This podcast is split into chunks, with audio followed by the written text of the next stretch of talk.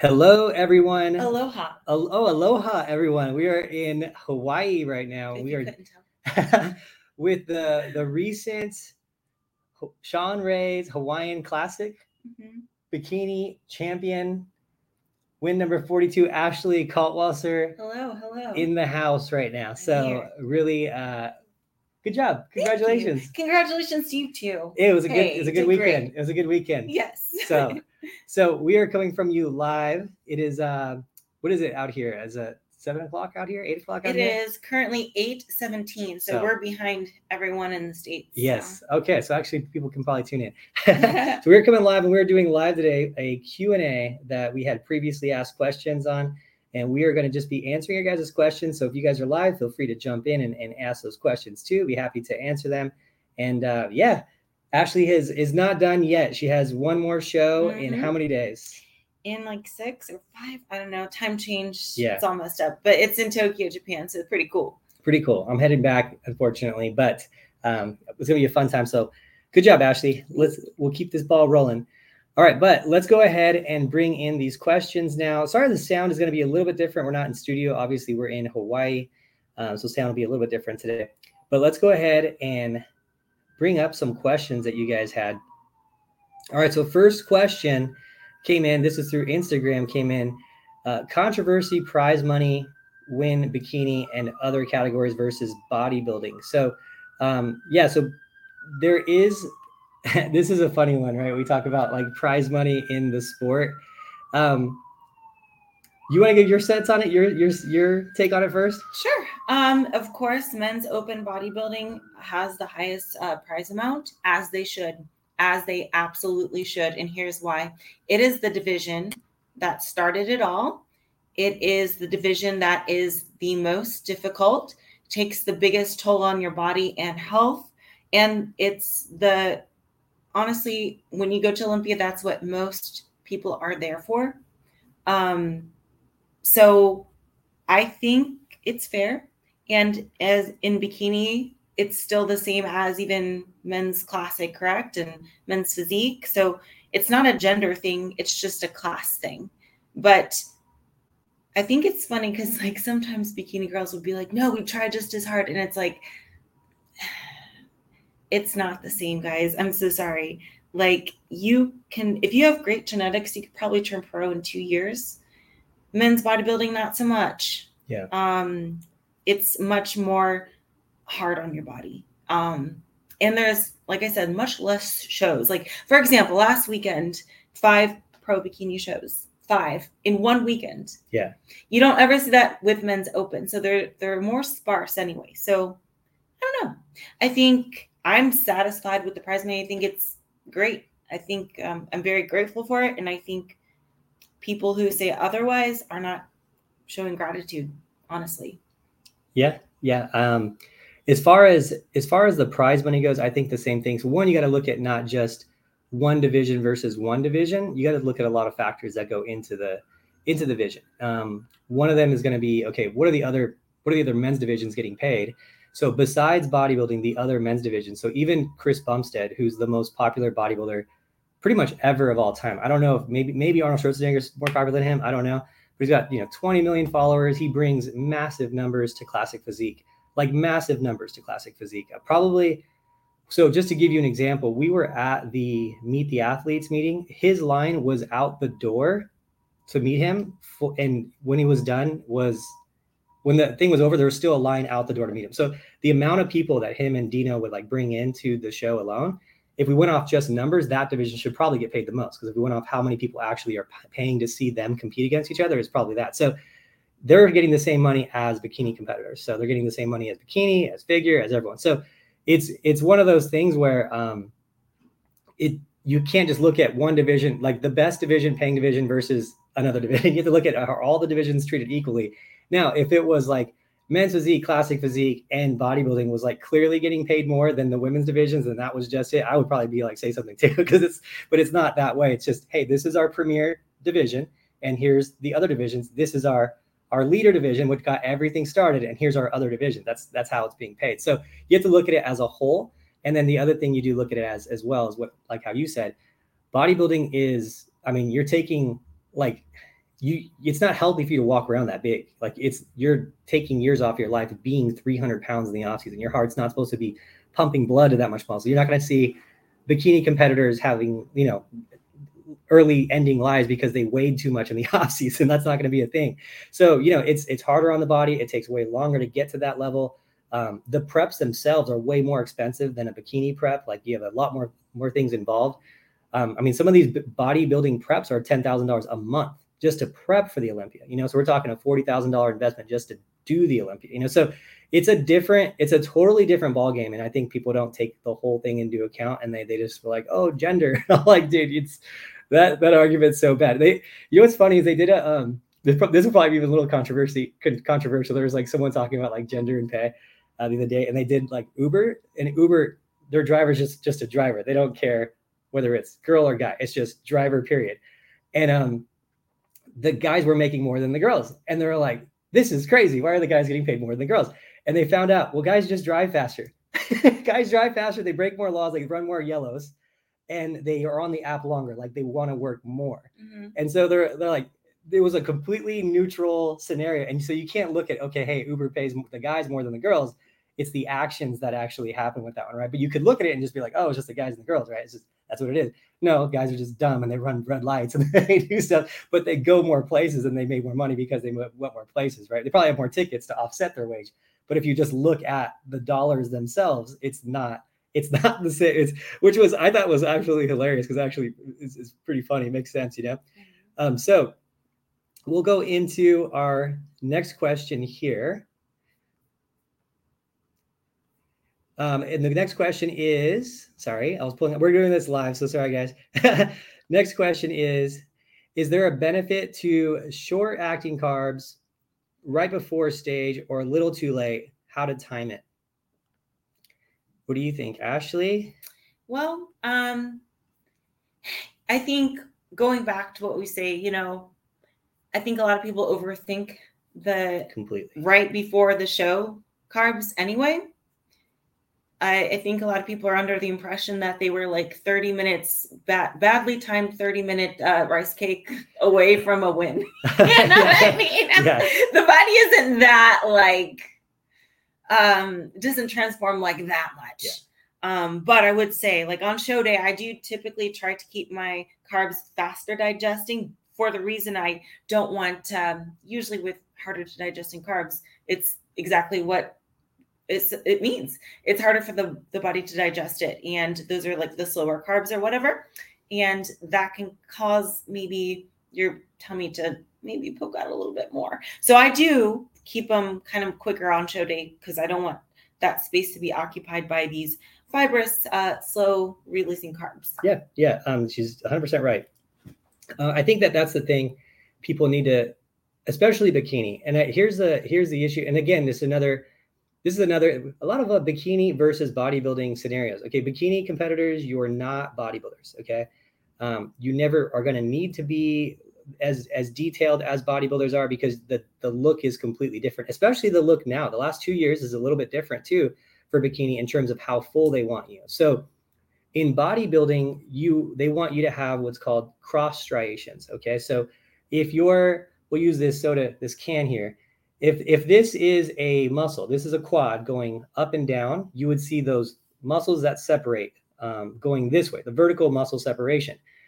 What the bodybuilding they want to see is they want to see the cross striation. So the the the they call feathering of the muscles that goes across the the legs. So not just vertically, but horizontally within the striations themselves. That's called cross striation or feathering. So to get feathering of a quad, to get glute striated, to get um, hamstring ropes all the way down, fully detailed, and hamstring striations and cross striations. Uh, to get that stuff, yeah, you need to be crazy, crazy detailed.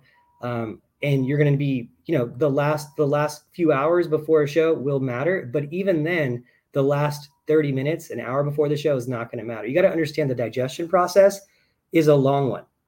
It's not a fast digestion process. So you girls who are doing bikini, you can relax a little bit. You guys can relax, understand that it's not the day of the show. Honestly, if you're not ready the day of the show, you're not ready, period. There's nothing you can do backstage to just instantly transform you to being ready. And I think that it, it this this conversation helps because people think, oh, um, I should have had exactly like Ashley said, two rice cakes. I would have obtained the difference. And then the next day they're like, oh, I look so much better the next day, like that type of thing. You probably weren't ready. That's that's the reality of things. Saturday morning when you do a show, or Sunday morning if it's in you know different places. Saturday morning if you do a show, like when you wake up, there's very little to do at that point. You just need to maintain. You need to be on cruise control. Um, it's not this big deal. Everything happens throughout the week that week. You know, your check-ins like basically Wednesday through Friday are like the most important ones where you're loading carbs and you're figuring out the situation. And Saturday morning, you just wake up, you go on stage. That's it.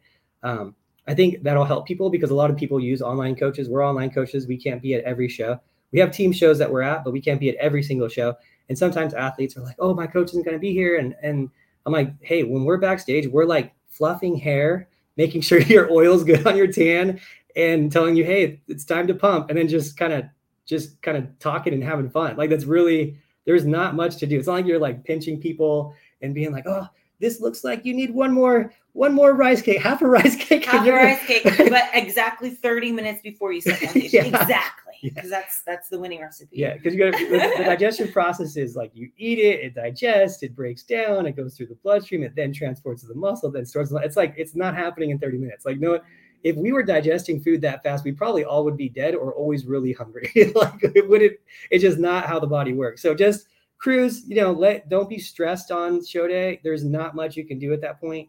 Even on even Ashley on show date. It's not like we're running up to her room at 5 a.m. like, oh, you need you need to get a honey in. You know, she, we need to check. Let's check your weight. Let's check your. It's like, hey, how you looking? Okay, cool. Yeah, let's eat a little bit. Let's just let's have some fun. That's that's how the day goes. So anyway, uh, hopefully that ends a, little bit of your guys's a little bit of your guys's uh, stress here. So, next question: What's the downside to being a professional athlete if you had to name one?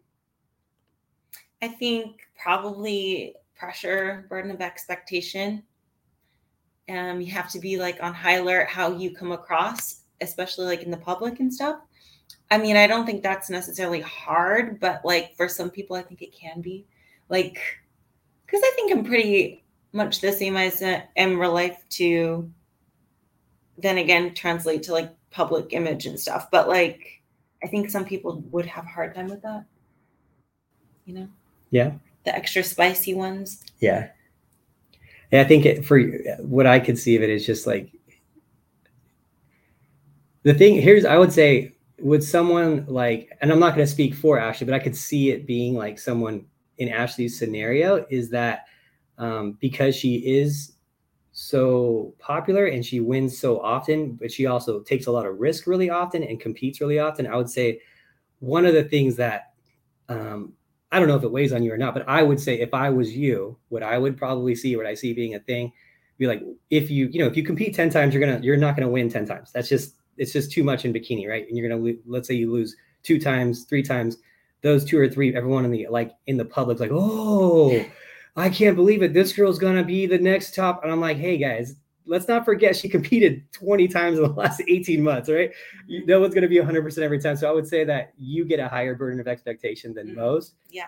And then, but people don't realize like you compete so often. So I think that that's not weight. I know you don't want to see that, but it's I see it because I'm like you'll see it if it happens. It's like, oh, this girl's gonna be the next one. She just be I'm like, guys, let's see what happens when you know we just did three weeks in a row, three shows. Like Ashley competes a lot for fun and she loves it. And yeah, she takes. I will say this: you take a lot of risks. I do. You take a lot of risks, more than anyone for sure. Mm-hmm. Especially with knowing that that's on the back end of it. yeah, you know, when it comes to the territory, it's bikini, and uh, it happens. Yeah. No one's undefeated, so like it, it does. It sucks to not win, but you always will learn from it as long as you're willing to accept your mistake and improve and move forward. You know, everyone wants to win that day, but there can only be one. So I just try to have that mindset of like, okay, I'm giving it my best. Let's see what happens. And hopefully everything falls into place on show day. Um, but, you know, it comes with the territory. Yeah. I guess the, the more, I guess the more popular you get in anything, you get more pressure, you know? Yeah. If I mean, same thing with me. If I mess up a prep or something happens and someone's off, then it's like you know, the internet goes wild. But um, you know, so it's just one of those things. But that's good. It's good. It's good that people are watching. I I never have a problem with it. All right, next question here. Uh, when do you know you've been improvement period for long enough? that's a good question. So I would say there's a few signs to know if you're an improvement long enough, and there's a few things that you should avoid to make sure that you're an improvement long enough too. And that's one of the, I think more the more important part of this question is um, making sure you could see the improvements that you're making. You know, and I think that that's the most important thing because if you go too heavy in the off season, you might not be able to see what improvements you've made and you might not know if you've made enough of the improvements yet. And sometimes people will be fooled and think they have made enough improvements because the body fat looks like it's more muscle especially in the legs on women. You know women will generally store more body fat in the legs um, and in the triceps. So if you're someone who is you know struggling with your arm size and then you'll go really heavy in the off season you might say to yourself oh i got my arms bigger. My arms are there now. And then you start dieting down and then you lose that arm fat and then you're you're like my arms are basically the same as where they were. And then you did what happens generally in that scenario is they're like oh my coach dieted me too hard. I lost all my arm size. And i'm like no you were too heavy in the off season. You gained too much body fat. You never had the arm size and it fooled you because you you now lost it. And you had to diet harder to lose all that body fat which means maybe you did lose some arm size because you had to diet harder because you went so big in the off season. So one thing i'll say is muscle will never be gained or you'll never gain a gram of muscle because you gained a gram of fat. Any gram of fat you gain is an overshooting of calories that you didn't need to do. Now how do you perfectly time it where you just gain muscle? That's not possible of course but you can be smart and not go too heavy in the off season and primarily gain lean mass. Your net muscle gained will be about the same if not more when you keep your calories like when you keep your diet tight Okay, there's not going to be this huge benefit of going into this whole bulk. So that if you keep it lean, you'll always know when you've made enough improvements because you'll actually be able to physically see them, right? So like Ashley, for example. Now Ashley's an extreme, and I don't think everyone should be like Ashley, but um, you know, her gaining five pounds, six pounds um, post show, um, she can visit, visit, you can visibly see the changes, like you because it's she only has to lose five pounds to get ready for a show, so you can visibly see them. Now, I think for a lot of people, you know, it's more realistic to be, you know, 10 pounds, you know, 10% above stage weight, and you could still see the changes there. But if you're going 20%, 25%, 30% above stage weight, you're not going to see the changes. You'll never know if you've made enough progress. So that would be, um, I guess, my answer to that.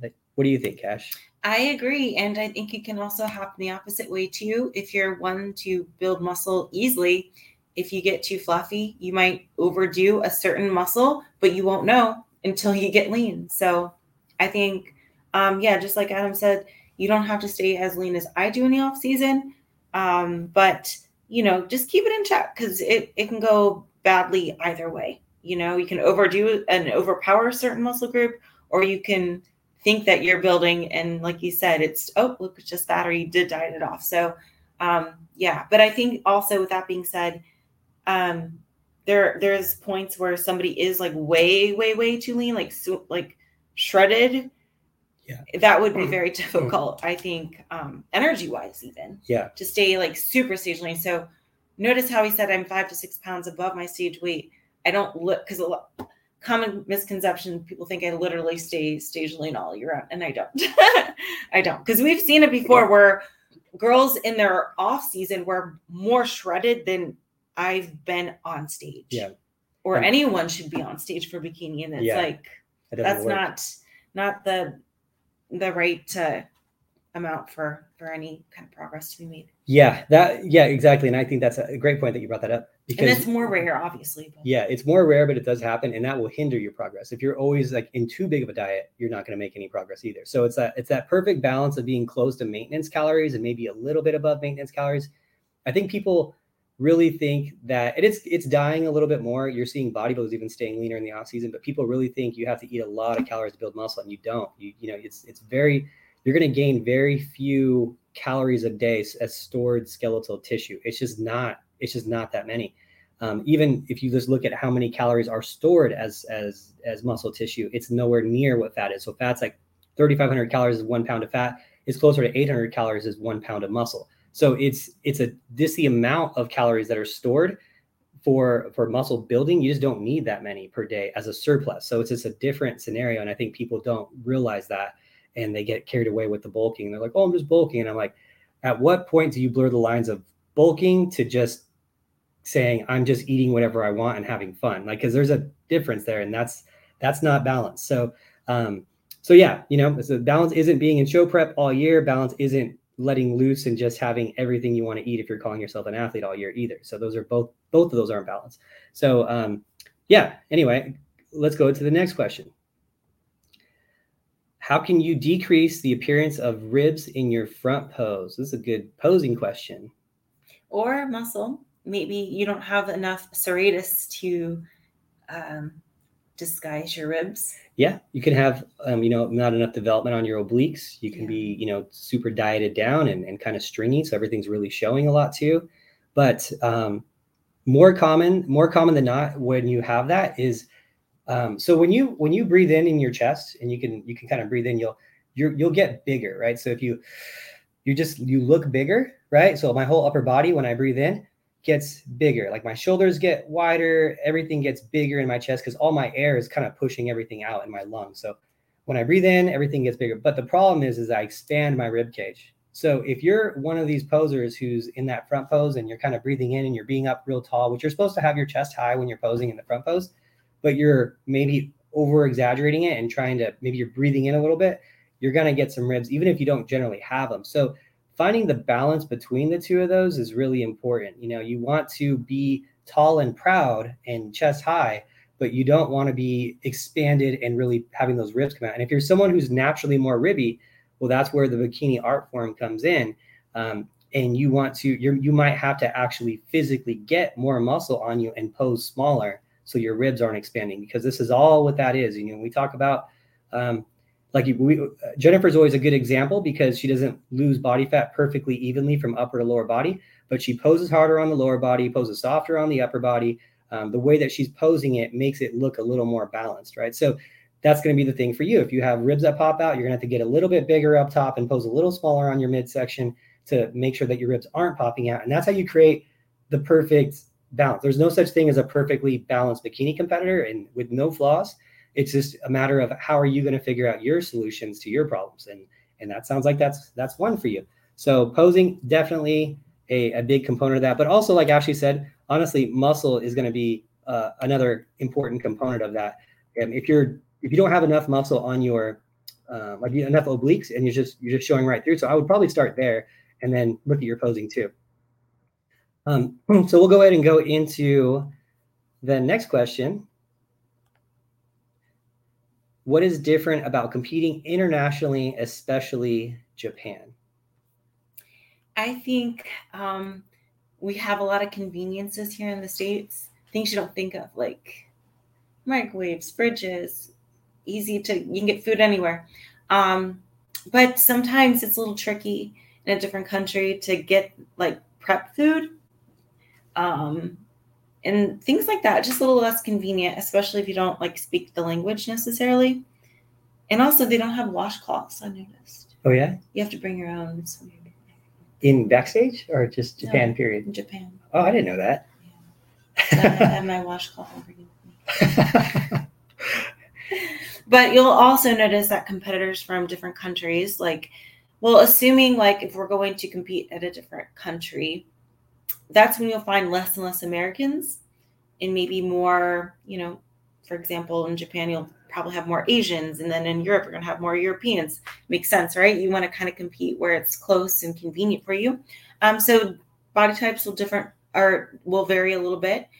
Um, and I don't necessarily think judging is a variant like they don't necessarily judge differently assuming they are like olympia level judges or you know american head judges but when you stand next to different body types, you're going to always look different, you know?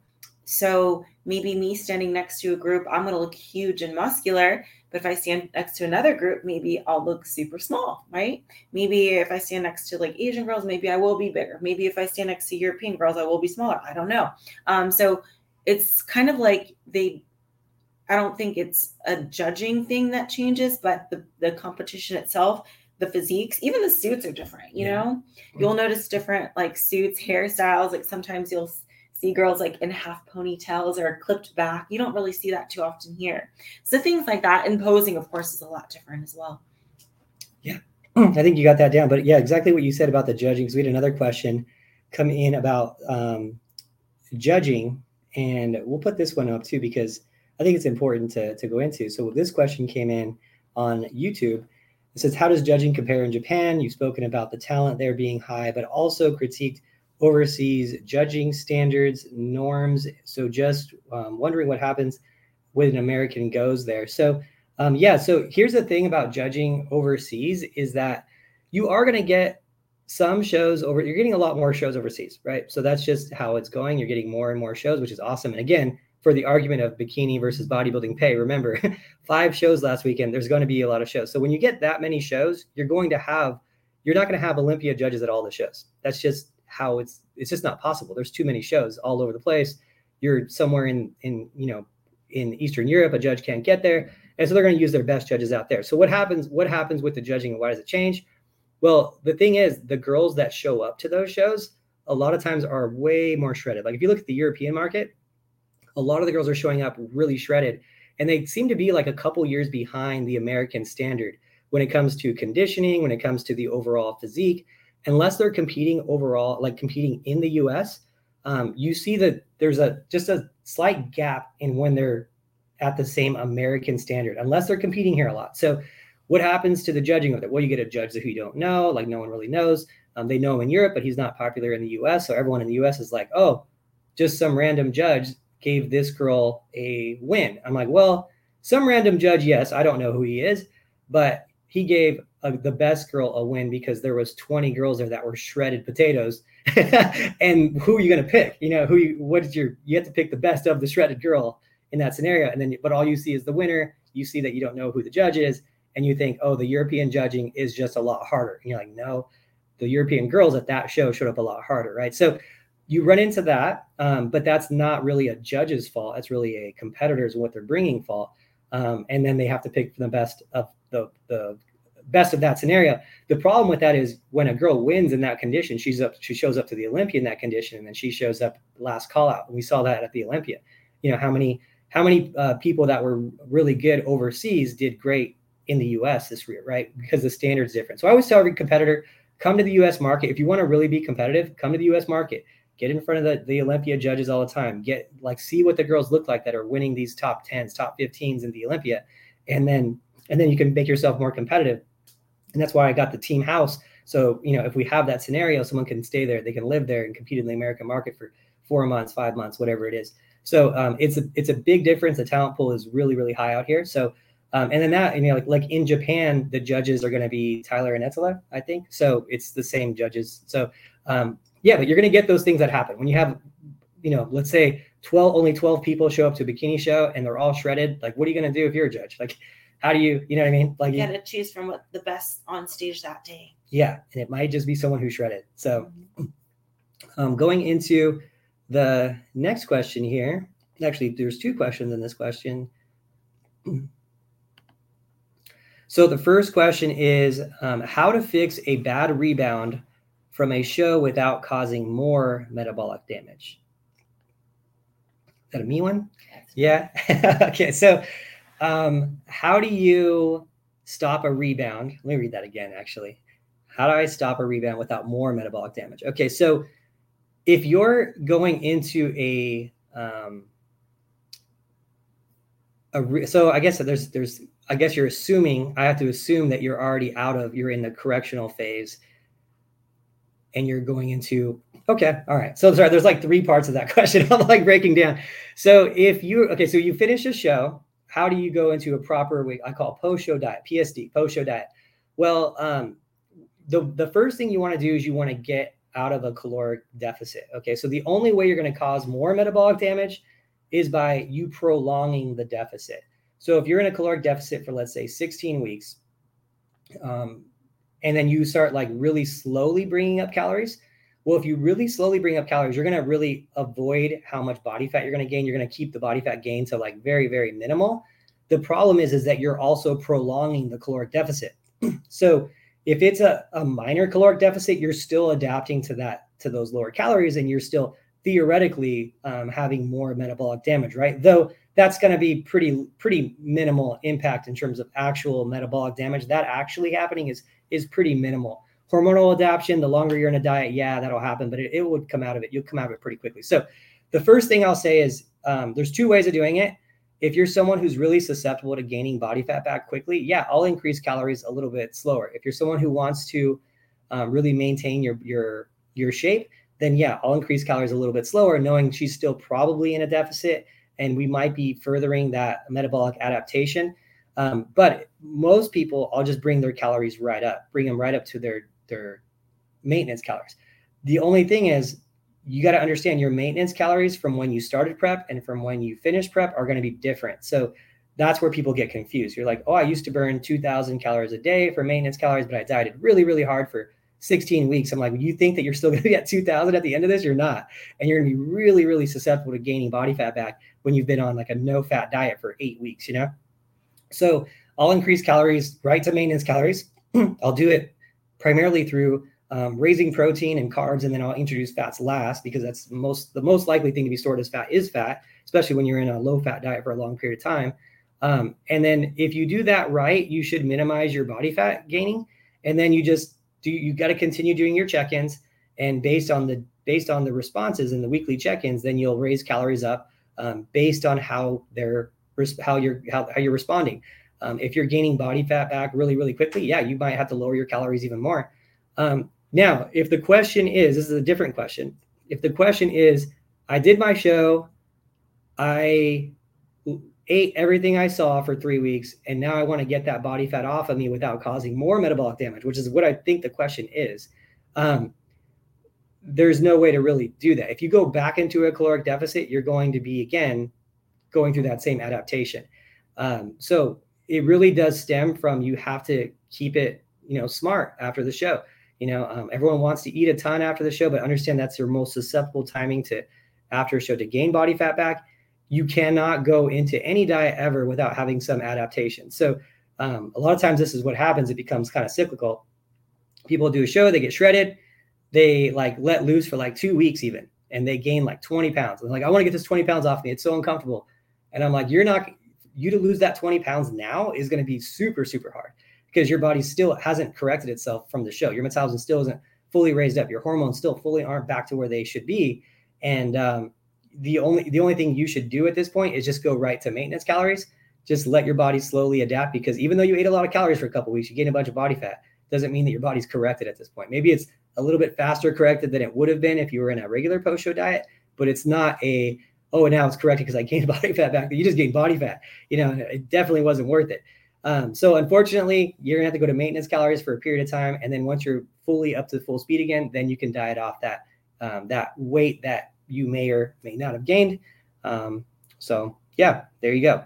Uh, you could ask questions on that too, because I know that went into a lot there. It's that one's a harder, more technical question. All right, so other question: calf cramps on stage. I drank all the water and electrolytes, but still cramps on stage. Any tips? tough one. Um, so as far as as far as that goes, yeah, if you're doing if you're doing all those things, you're drinking all your water, you're having all of your electrolytes, you know, um, it's some people are just going to be more susceptible to getting cramps than others. You know, uh, it's it's a hard it's a hard thing to do, but honestly, um, if you're really susceptible to getting cramps, one of the things that it's going to be a little better is if you're stretching before you get on stage. Like if that's something that you're really worried about, is giving your body some some nice stretching before you get on stage. Um, nothing wrong with doing that. You know, take off your heels, stretch your calves. Um, but if you're in your entire prep and you're cramping all the time, there's this thing called um, 40,000 volts. It's called 40K volts on, um, you get it on Amazon. It's an electrolyte um, additive that you can add to your water. I think that many, many people should be taking that because you got to remember when you're eating really light. She said she was.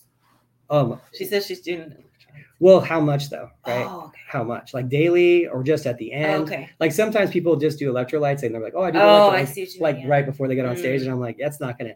It's just that you're you're dieting for so long and you're sweating so much and you're moving so much and you're eating so little that you don't really get your electrolyte. Like you're you're really a lot of most people are off on their electrolytes. So adding it a couple times a day would be good. If you're cramping more, um, look at the things that you're missing in your prep. You know, are you um, do you have all your electrolytes throughout the day? Are you having all of your vitamins and minerals throughout the day? Do you have your amino acids, the full spectrum in? Um, uh, you know, you, people can take taurine and that'll help a little bit with cramps too.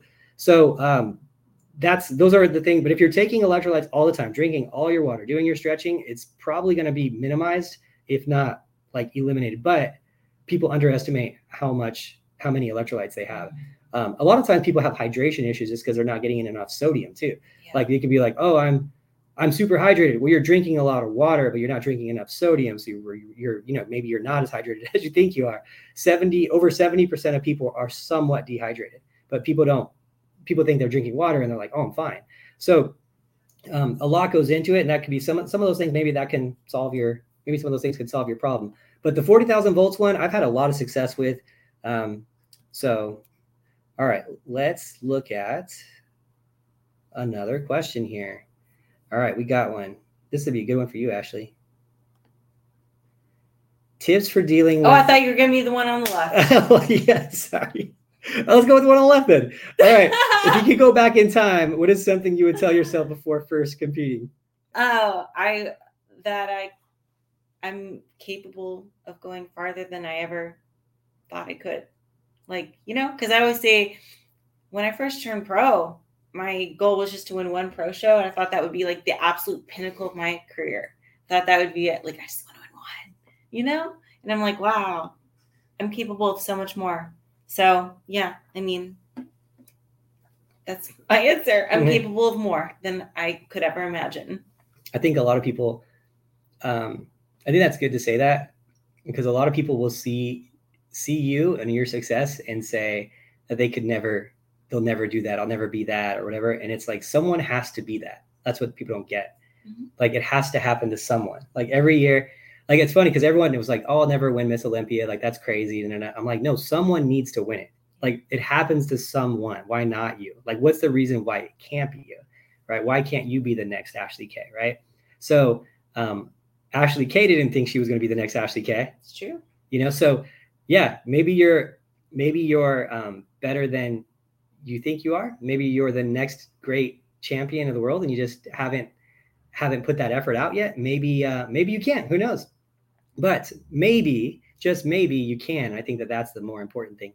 And I think at the end of the day, at the end of like I was I was I was telling someone the other day, like the end of at the end of my life, I want to know that I tried like as hard as I could. I don't want to be sitting on the bed with regret, being like, man, I could have tried, and all my de- all my dreams and all my all my gifts are dying with me you know? Mm-hmm. like i want those gifts and, and dreams fulfilled and dead before way before i die. I want them to reach their maximum ability. And i think you're the same way obviously right? Yeah. so all right now the other question which is another you question tips for dealing with feeling hangry on prep. Well, that's the thing adam. I don't feel that hungry. Yeah. Um so luckily for me i'm not i don't feel hungry as often I think as other competitors. But I think the reason why is I'm I'm very satisfied with my food. I know that kind of correlates more with cravings, but being satisfied with my prep food, like learning how to cook it properly, the seasonings I like, uh, condiments I like, I think that really plays a big role into like how I view my food because I don't feel like I'm missing out, honestly. Um, so that and I, I'm very hydrated all the time. I drink a lot of water. So that kind of occupies space. And I do chew a lot of gum, like sometimes two packs a day. Wrigley's uh, five gum. It's the best. Well, there you go. Um, when we're looking at um, other options for that too, if you're feeling really, really hungry, um, protein shake is an, a great option, like a protein shake with ice in it. Um, if if you put a lot of ice in the protein shake, it tends to get more air in the protein shake, and then it keeps tends to keep people fuller. Um, having you know adding a little bit of fiber to the protein shake helps people keep them fuller. Uh, so there's a lot of like a ton of like little tricks that you can do um, with food the way it is these days. Like even when I have like my diet weeks, like I don't feel really that that deprived. You know, the food is just so good. The condiments are so good.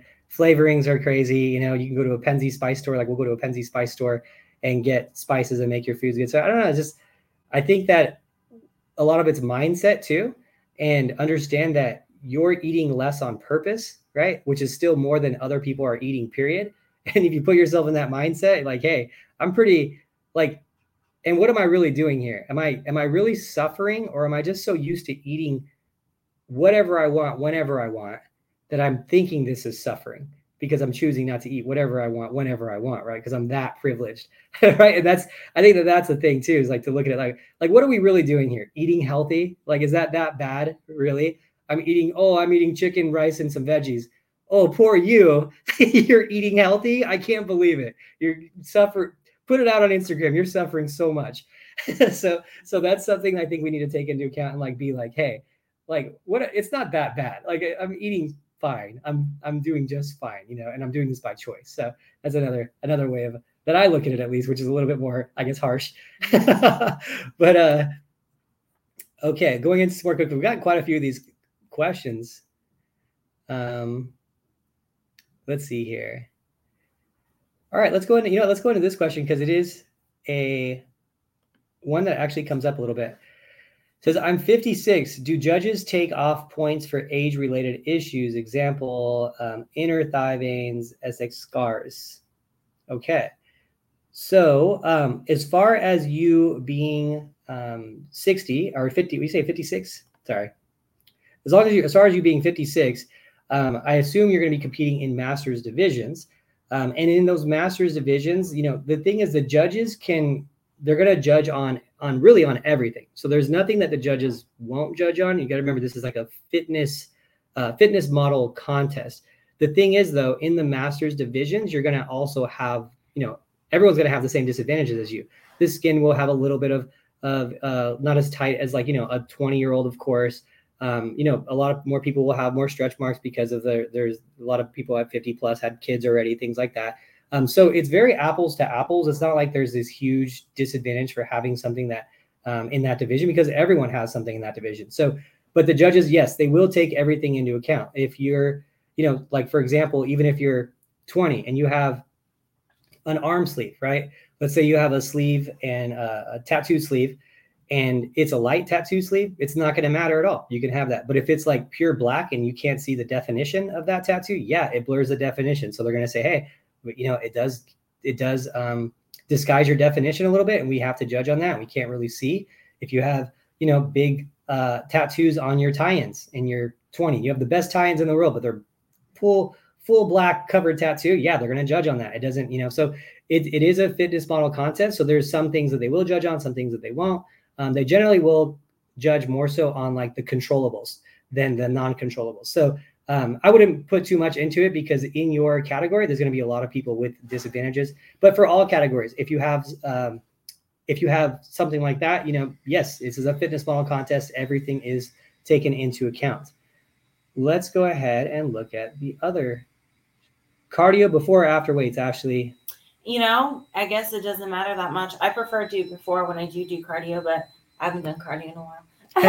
um, but I like just to kind of get it out of the way but what I'll do is I'll do cardio first, and then I'll come home, shower, whatever, and then go to the weights. But hmm, you know, I think everyone has their own little routine, whatever works best. Some people like to feel the like feel feel invigorated after the morning cardio, and then you know eat and then go back for weights. But yeah, yeah. So it's it, it doesn't really matter too much the way that you do it. The only time it matters that I will say is I would rather save the energy. So if you're like low on calories, you're low on energy, I would rather save that energy for good lifts. And I think you could just kind of power through the cardio um, for that. So we'll go into one more here. We're in a hotel, so we're getting some vacuuming in the background now. It looks like tips for finishing meals. I have a low appetite. That's a that is a it actually is common. Actually surprising. I run into this with my clients quite a bit. You ever run into this? So um, people where they're like, this is too much food for me. And it's not that much food really, but it's like, they're like, this is too much food for me. It's all relative to the person, you know? Um, so what I'll do in that scenario to raise calories up for someone is I will decrease their high volume food. So I will, let's say they have 60 carbs per meal. I'll reduce that to like 20 carbs per meal and I'll make up the calories in like liquid fats. So like oils and things like that, where you can get in a lot of calories, but the volume's still low. And over the course of the day, it makes it a lot easier to get in that food. So if that's your issue, yeah, double up on the fats. Um, you know, reduce the, the high volume foods. It should solve the problem pretty immediately, honestly. So, um, any tips on that? Anything? Yeah, just like you said, um, just the higher calorie, uh, more calorie dense foods are probably a better option if you're trying to increase calories at that. Cool. All right, guys. I guess with that, um, that'll be that'll be it. But keep those questions coming. If you guys have any questions, put them in the comments of this video, and uh, we'll take a look at it. Well, we do these a few times a year, you know, Q and A's because they're always pretty fun, and yeah. it's it's a fun podcast. So anyway, thank you guys so much. Wish Ashley luck in Japan. Thank you. Congrats again, Ashley. Thank you. And we'll talk to you guys later.